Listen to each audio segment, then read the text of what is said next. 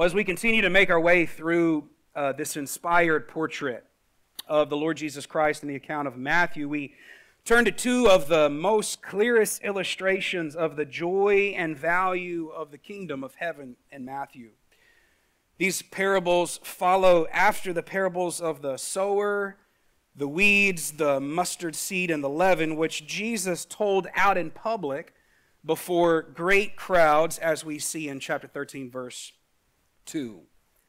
But after that public teaching ministry through these parables, Jesus went away, as verse 36 says, into the house, which is given no identity as to whose house it is. We are probably to take away from this fact simply that Jesus is no longer out in the open, but he's in private with his disciples. This fits what Jesus has been doing. He has been giving parables without any explanation to the crowds, but when he gets alone with his disciples, he explains the parables to them, because it is to them that the secrets of the kingdom belong, not to the world.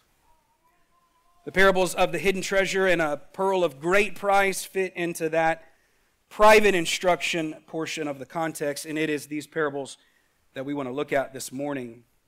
From our exposition, I want us to focus our attention first on the parable of the hidden treasure, second on the parable of the pearl of great price, and finally on some applications of the parables. That's the direction we're headed this morning. We start with the parable of the hidden treasure. In this parable, Jesus compares the kingdom of heaven to hidden treasure. He says, again, the kingdom of heaven is like treasure in a field which a man found and then covered up. Then in his joy he goes and sells all that he has and buys that field. The idea of treasure or other valuables being buried in the ground is a concept somewhat removed from our 21st century practices, right? We like to keep our belongings locked in a safe, yes, or safe in a bank or something. But in that day, you didn't have those privileges, and it was often the custom during unstable times like wartime to bury your valuables in the ground near your dwelling place. Of course, if you die and you never leave like a trace or a treasure map, those valuables remain buried for someone to potentially find. Nevertheless, this was a common practice of the day. It's also not too far-fetched to imagine that Jesus uses the parable of finding hidden treasure because there is something in all of us that gravitates toward this idea.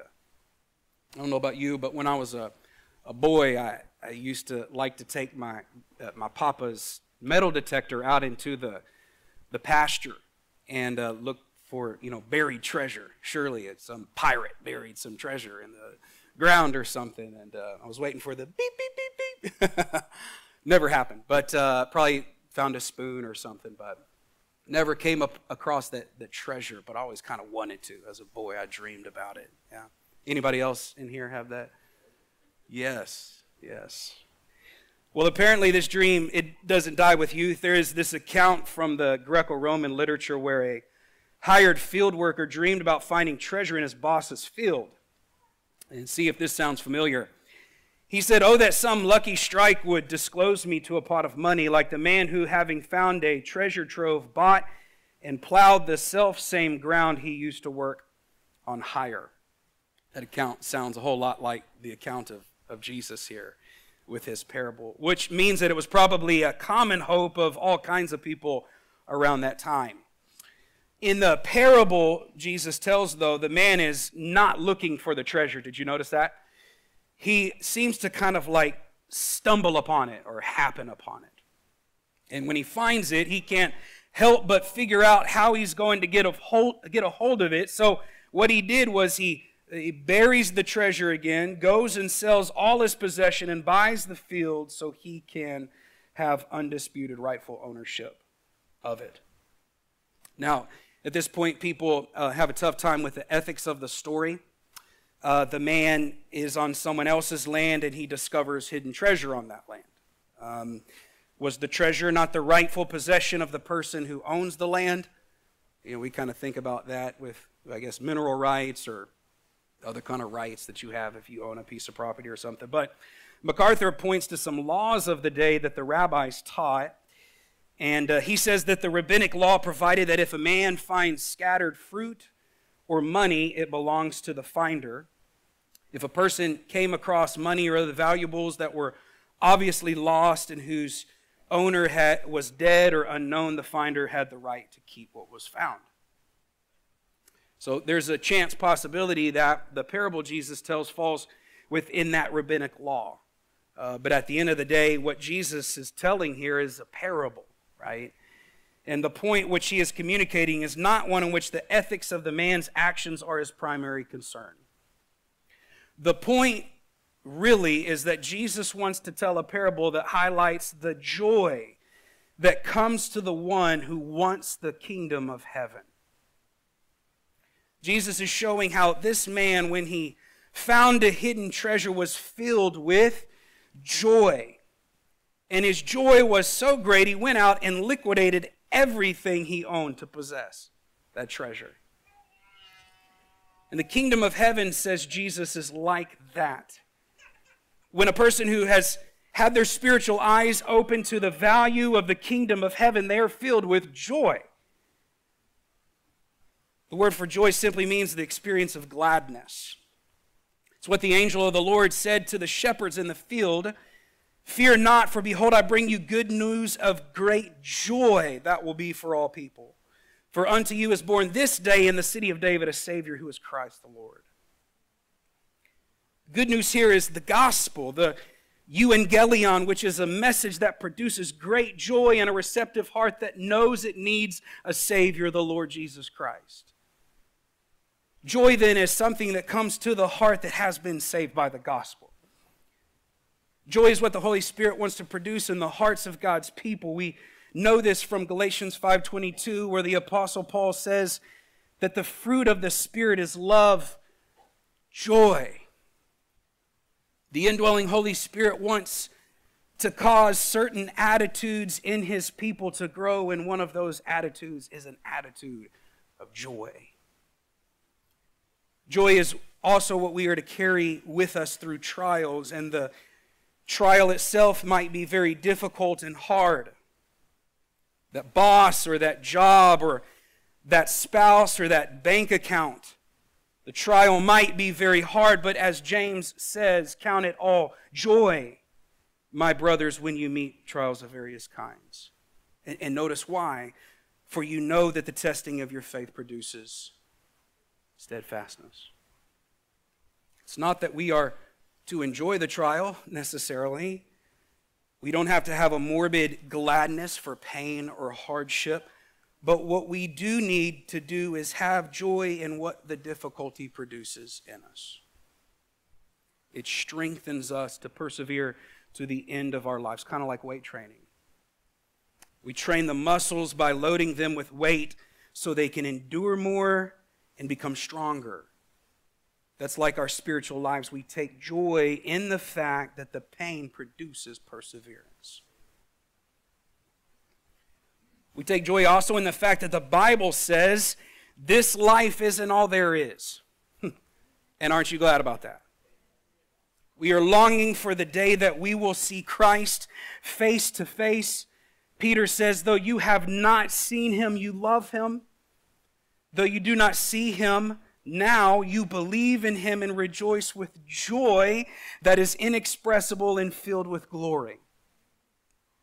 Peter says we rejoice with joy. We are overjoyed by the fact that one day we will see our Lord and we will no longer be embattled in the spiritual fight that is a part of our existence, no longer under trials, no longer will our work contend with thorns and thistles.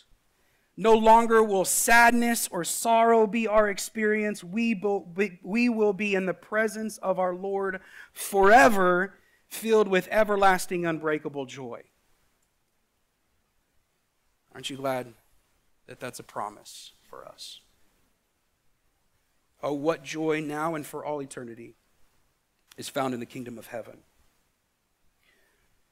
But someone might say, Matt, you're making too much of this joy.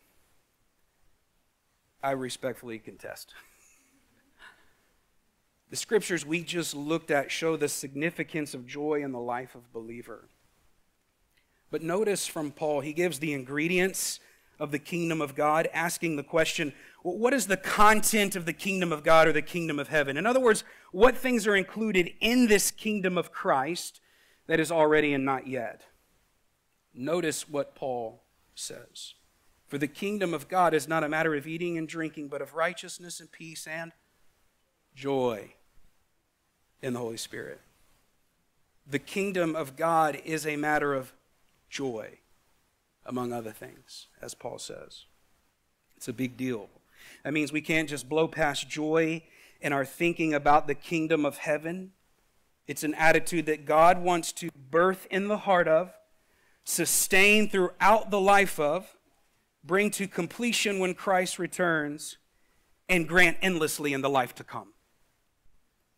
Joy is significant, and it is a part of the already and not yet of the kingdom of heaven. And the reason we as Christians have joy is not because, this is important, we're chasing after joy. In other words, we don't want joy for joy's sake. Joy is a byproduct of the pursuit in each of us, which is the pursuit of God alone. We want God, we want to know Him, we want to love Him, we want to praise Him, and as we do, we find joy in Him. Amen? Psalm 16:11, you make known to me the path of life. In your presence there's fullness of joy. At your right hand are pleasures forevermore. It's in His presence, church, that we find joy. We can't find it anywhere else. And yet as sinful humans, we try to find joy in temporary things, right? Our flesh just gravitates toward the transient. But experience teaches all of us that things in this life can't sustain our happiness, right? We try to get our hands around some proverbial treasure, and it may bring a fleeting moment of happiness, but it flies away very quickly, doesn't it? Cars that we have break. Money we possess is very quickly spent. Houses we own get outdated. Thank you, Chip and Joanna Gaines. Clothes we wear unravel and fall apart. It's like the saying, the new wears off and the old shines through. You know, Jesus speaks to these very things. We learned in the Sermon on the Mount about this, didn't we? Jesus says, do not lay up for yourselves treasures on earth where moth and rust destroy and where thieves break in and steal. But lay up for yourselves treasures in heaven where neither moth nor rust destroys and where thieves do not break in and steal. For where your treasure is, there your heart will be also. The new wears off and the old shines through. Jesus wants us to find the kingdom of heaven to be our treasure. It's a kingdom that has no end. It's not subject to decay. It's not part of the transient world around us, but the kingdom of heaven is eternal. And therein is our joy, in the kingdom of heaven that is already and not yet. Now, looking back at the parable, we see that the joy of the man who found the hidden treasure, he was led to do something. What did he do? Well, he goes and sells all that he has and he buys that field. He is so full of joy that nothing will prevent him from having this treasure. In fact, he proves that by going out and liquidating everything he owns to get this field. He sacrificed everything to have the treasure. Now, with this part of the parable, Jesus wants to show the reality that possessing the kingdom requires sacrifice. Someone who wants the kingdom of heaven recognizes it as a treasure.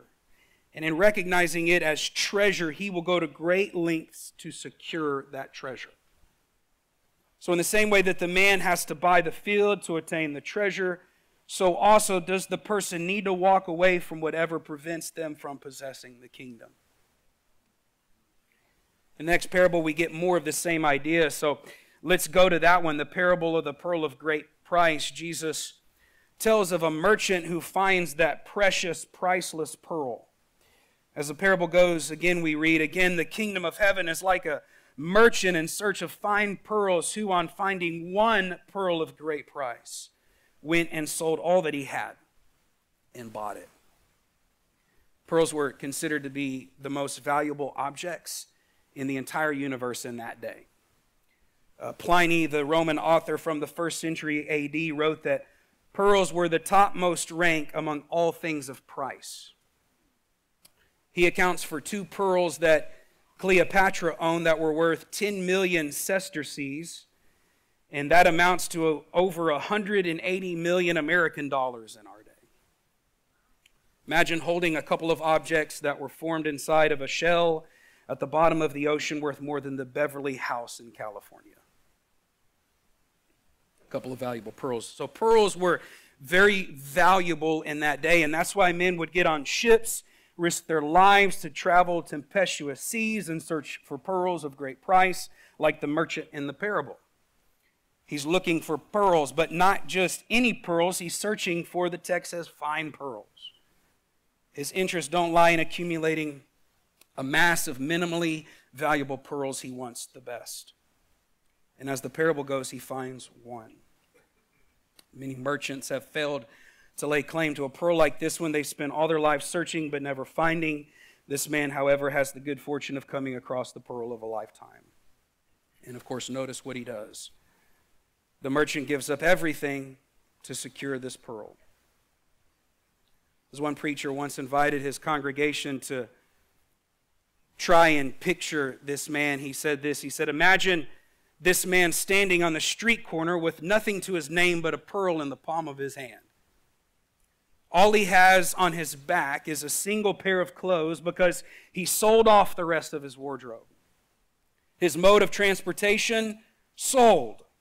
All the furniture in his house, gone. His comfortable, luxurious home, sold. Whatever else he had to his name, he no longer has. He stands satisfied on that street corner with nothing in his hand and nothing to his name but a pearl.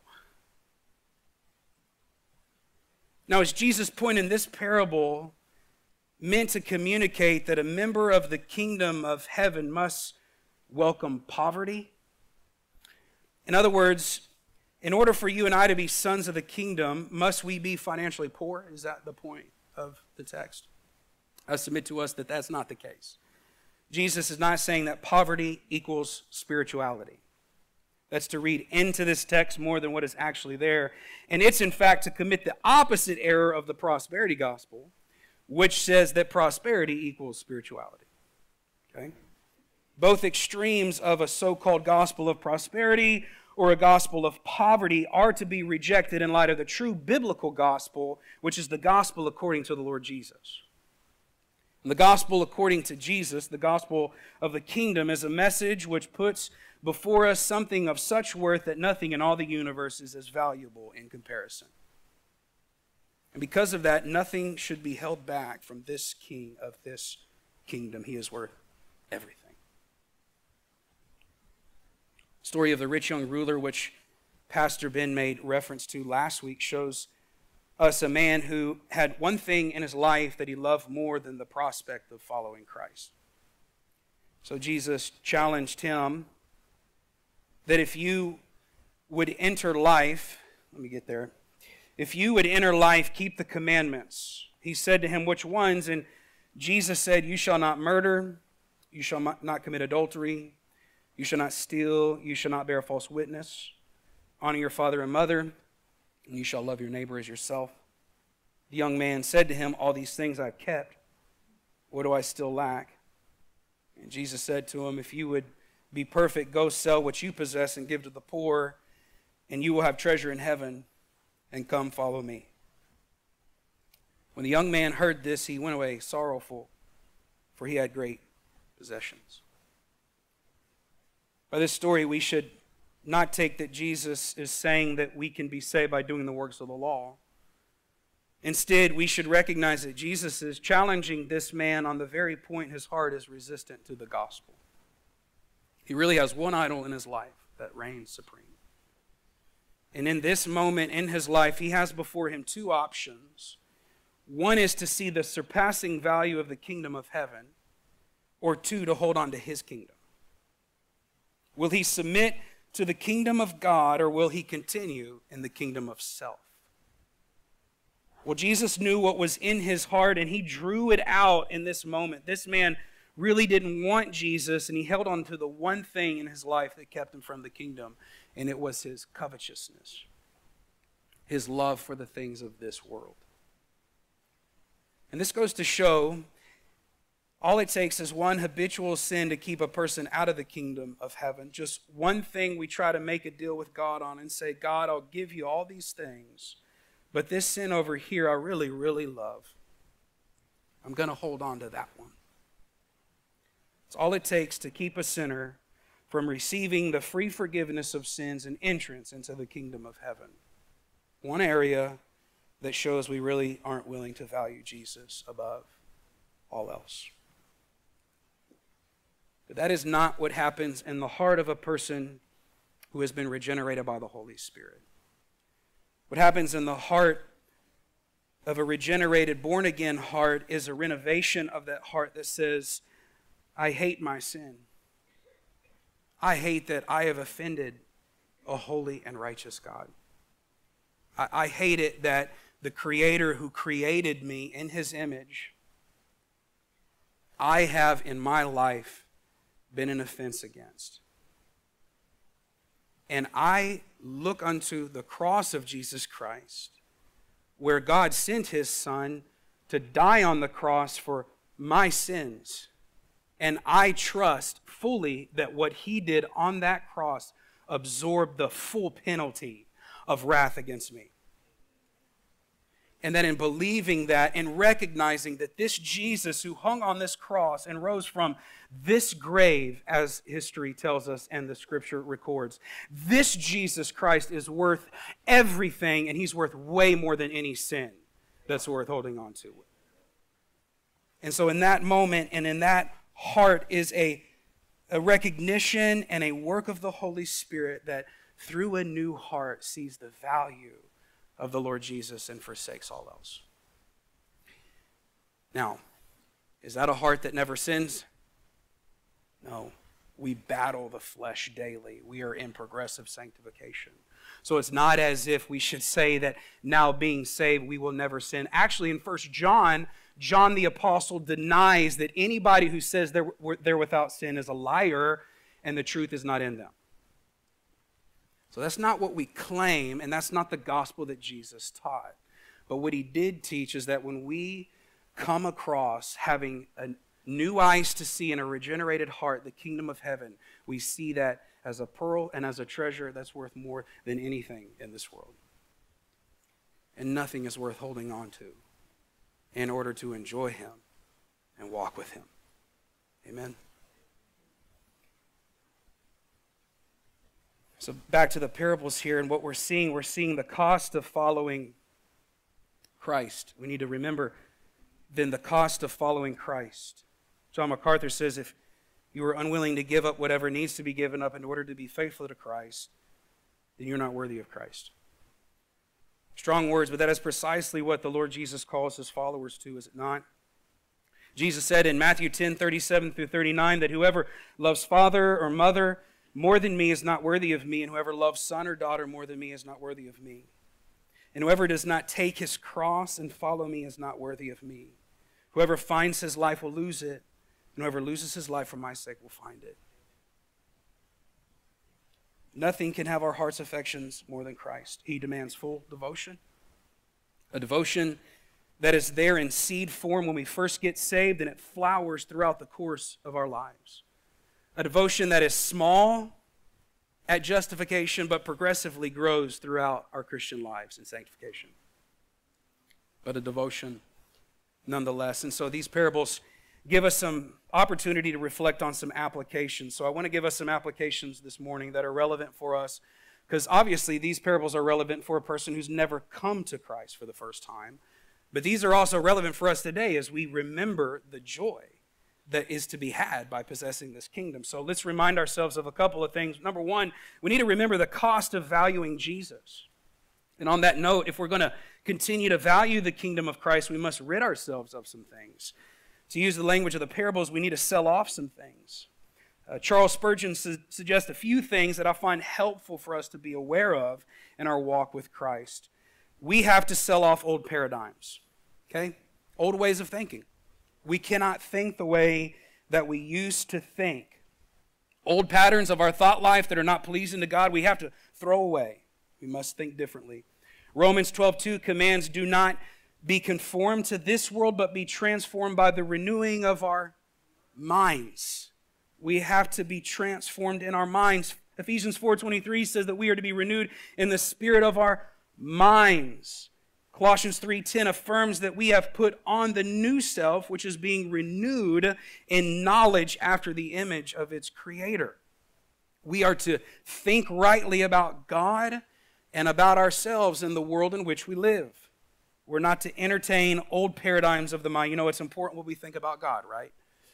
A.W. Tozer said that what comes into our minds when we think about God is the most important thing about us. And I think he's right about that. Because what we think about God shapes everything that we do. It colors everything that we do. It's the worldview through which we view the world and then live our lives. And if we think wrongly about God, that will translate in the way that we live. We must think rightly about God. We must put away old thinking about God, adopt new ways of thinking about God. And of course, the way that we do that, church, you know this is by coming to His Word, right?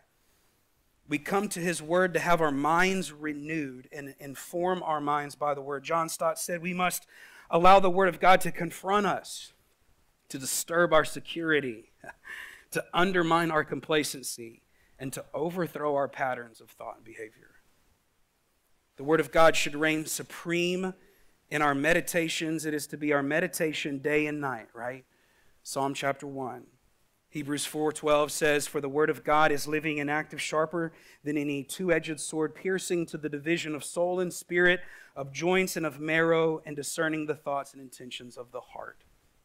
We need God's word in our lives, church. It's how we confront old paradigms of thinking that need to be sold off. We also need to sell off our self-righteousness. Self-righteousness is pride. It's prideful because self-righteousness is not the righteousness that God requires, to borrow from the language of James chapter 1. It's a righteousness that is engaged in so that we can get a leg up on those around us. It's done so that others will think, oh, how righteous is that person? That's not why we live our Christian lives though, right? For the approval of men? We live our lives for the approval of God. Amen? But when the kingdom of heaven breaks in on a soul, the walls of pretense and pride come down. This person no longer must live for the applause of men. They now live for the applause of God. The kingdom of heaven is worth selling off our self-righteousness then. The Apostle Paul sold off his, and he said about his self-righteous acts, real simply, I count them as rubbish. They're rubbish. They're worth nothing. Meaningless waste is how Paul viewed them. And that's how we should view prideful self-righteousness. We must sell it off as well. And finally, we must sell off sinful pleasures and practices. Paul said we have to rid ourselves of that old way of living.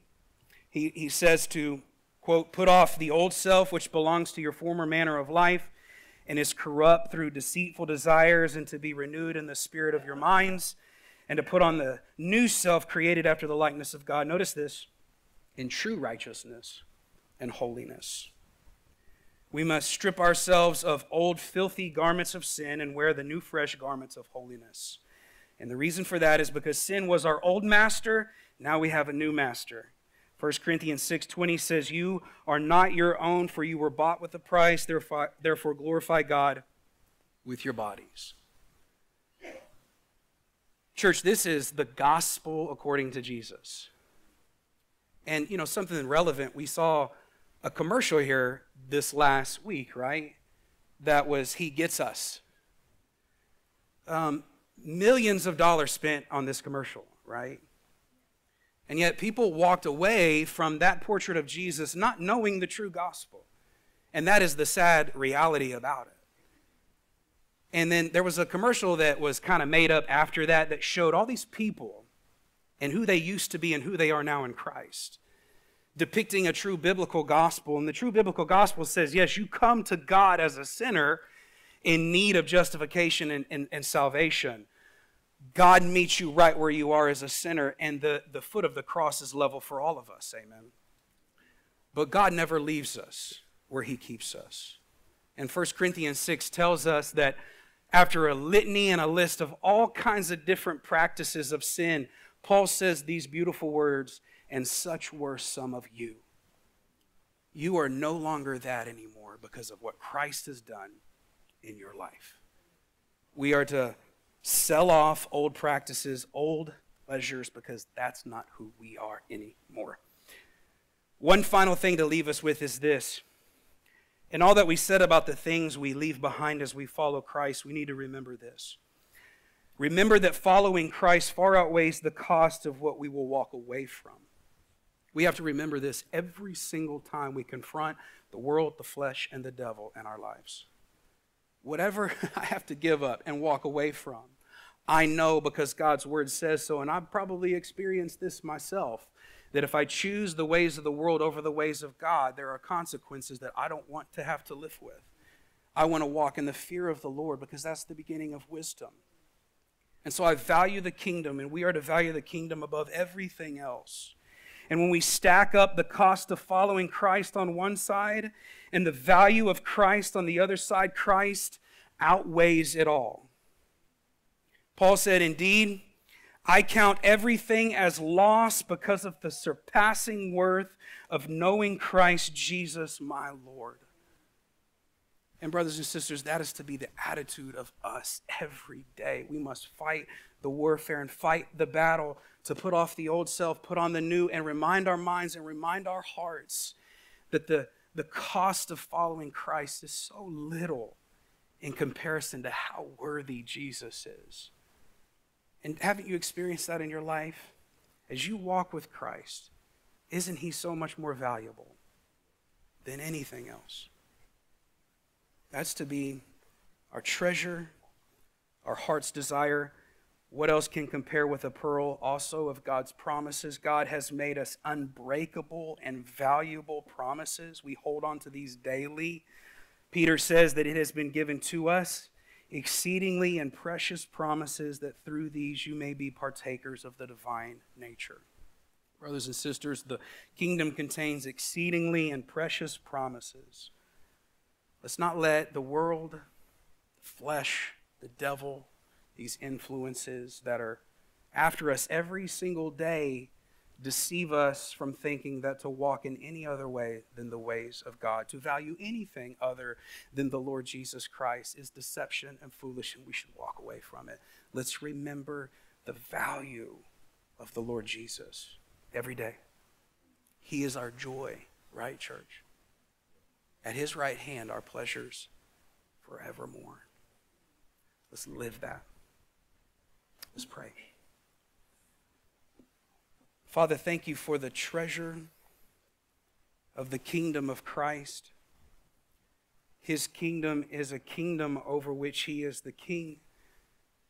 And we gladly refresh in our hearts this morning, and we gladly confess all over again the worth of this king, and that submission to him and trust in him is a blessing that we as individuals have experienced over and over and over again.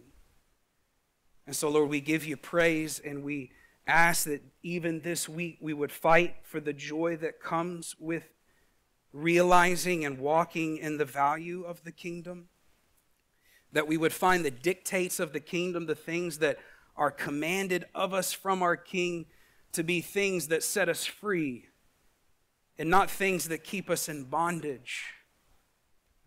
Lord, we love to walk in the ways of the Lord. We love the Word of God. Might our hearts demonstrate that again this week as we fight the battle of the world, the flesh, and the devil that tempts us to value other things more than this kingdom that is worth giving up everything for. And Father, your promises are exceeding precious and true, and we hold on to them today, reminded that this life is not all there is. And that one day we will leave this place, be glorified, stand in the presence of our King that we have longed to see in this life. And our heart's cry is that we want to hear, "Well done, good and faithful servant." We want to be faithful to the kingdom. Use us this week, Lord. Work within our hearts afresh this week to have joy unspeakable that transcends our circumstances, that is put up against the weight of all the other things that we're called to walk away from, and let us walk in that joy. And might the world around us, as they see our lives, recognize that we are disciples of Jesus because we have this tremendous joy that transcends circumstances and that is found in this relationship that we have with you, Father, through the Lord Jesus Christ. So, Father, we pray these things, ask these things. Help us to fight this battle this week to value this kingdom all over again. We pray this in Jesus' name. And everybody said, amen.